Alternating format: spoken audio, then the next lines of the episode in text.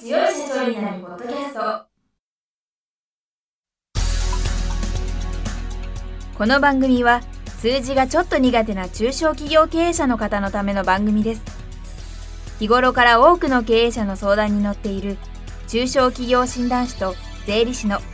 2人の対談形式で中小企業の現場の目線から専門知識を分かりやすく解説します。会社経営に数字を上手に活用していただくために会計税金融資などをテーマにお伝えしていきます。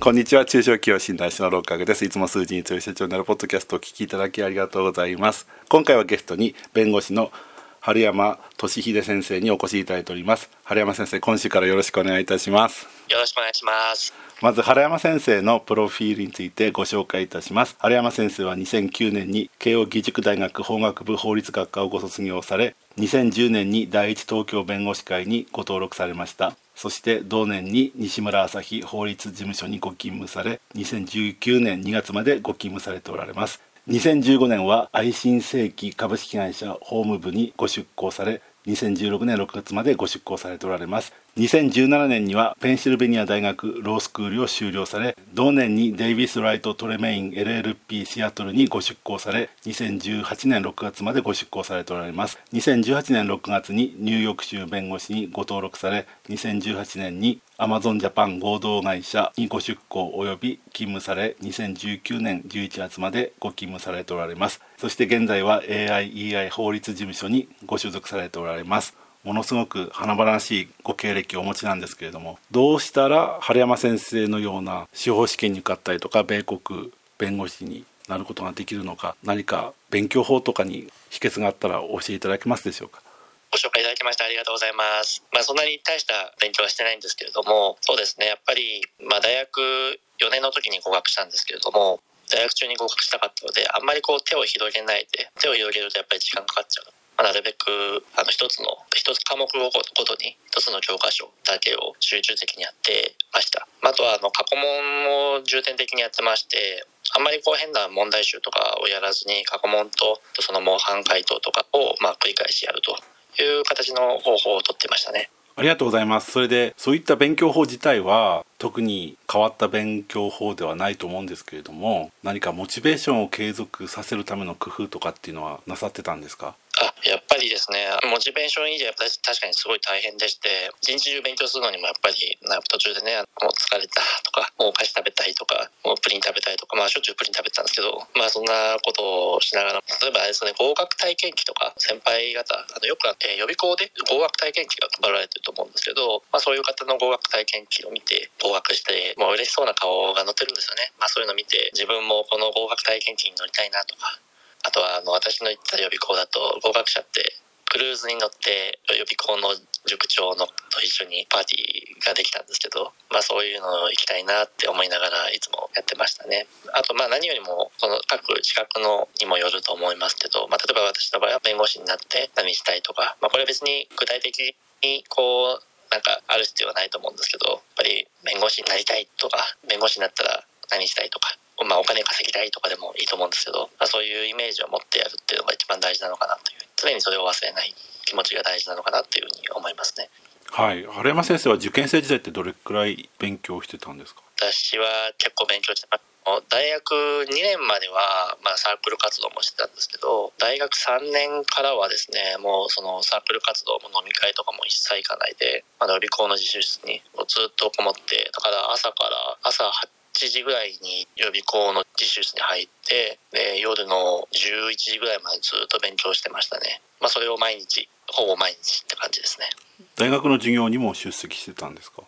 あそうですね。大学の授業にも出席してました。そぱり今ですとちょっと細かい話ですけどロースクール法科大学院の受験の際にも大学の成績って結構乱れているというふうに理解してます。私の時ちょうど大学の法科大学院と昔の司法試験がちょうど重なっていたので私の場合は新しい新司法試験というんですけどこちらの試験を受ける可能性もあったのでやっぱり大学の授業もちゃんと出てましたね。私がですね大学3年生の時はもう遊ぶことに一生懸命だったんでとても朝8時から夜11時まで勉強するって考えられなかったんですけどやはり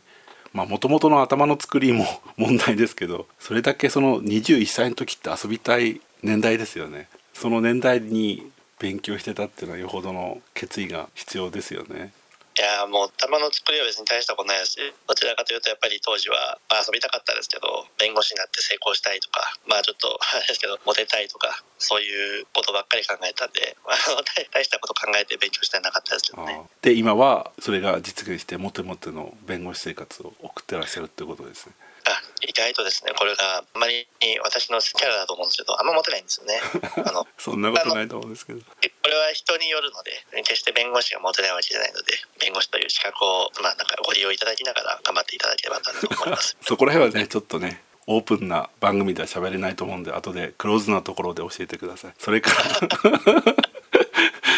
それからあのニューヨーク州弁護士に挑戦したっていうことなんですけどニューヨーク州弁護士はそれほど難易度は日本の司法試験よりは高くないとは聞いたんですけどもそれでもやはりその日本の司法試験の受験した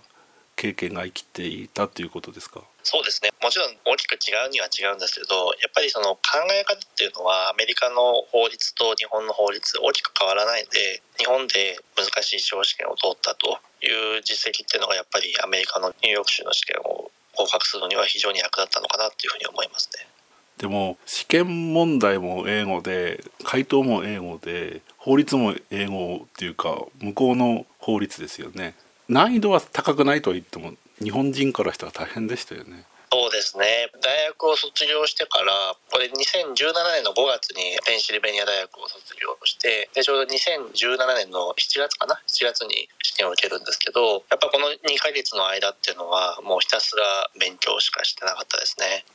モチベーションを維持する精神力ですかね。そうですね。やっぱり結構プレッシャーもかかるので落ちたらまたニューヨーク州に来ないといけなくなるので落ちたら、ね、その翌年日本に帰ってるかもしれないのでこれ、ね、落ちたら最後だなっていう、まあ、もちろん来た方でも実際またニューヨーク州に来て受験するっていう方はたくさんいるんですけどなかなかそこまでやるのしんどいなと思ってたので、まあ、その時はどっちかというとなんかさっき言ったようなポジティブな理由というよりかはネガティブな理由で頑張ってたっていう感じですかね。でそれが今実現してると いうことですね。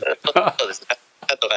ネガティブなモチベーションながらも頑張って合格することができました。あ分かりましたということで今ですねペンシルベニアでのご経験をお伺いしたんですけれども時間が来てしまったので来週ですね米国での生活について日本では経験できないこんなことがありましたみたいなことをちょっとお聞かせいただければと思うんですがよろしいでしょうか？よろしくお願いします。はい、では今週は春山先生にゲストにお越しいただきました。また来週もよろしくお願いいたします。今週もありがとうございました。ありがとうございます。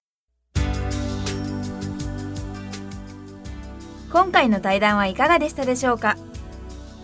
この番組では公開質問を募集中です2人のキャスターに回答してほしいという質問はこの番組の配信ブログの専用フォームで受付していますぜひお寄せくださいまたご意見ご感想も同様に専用フォームでお受けしております。配信ブログは検索エンジンで数字に強い社長と検索し最初に出てくるブログです。それでは次回もどうぞお楽しみに。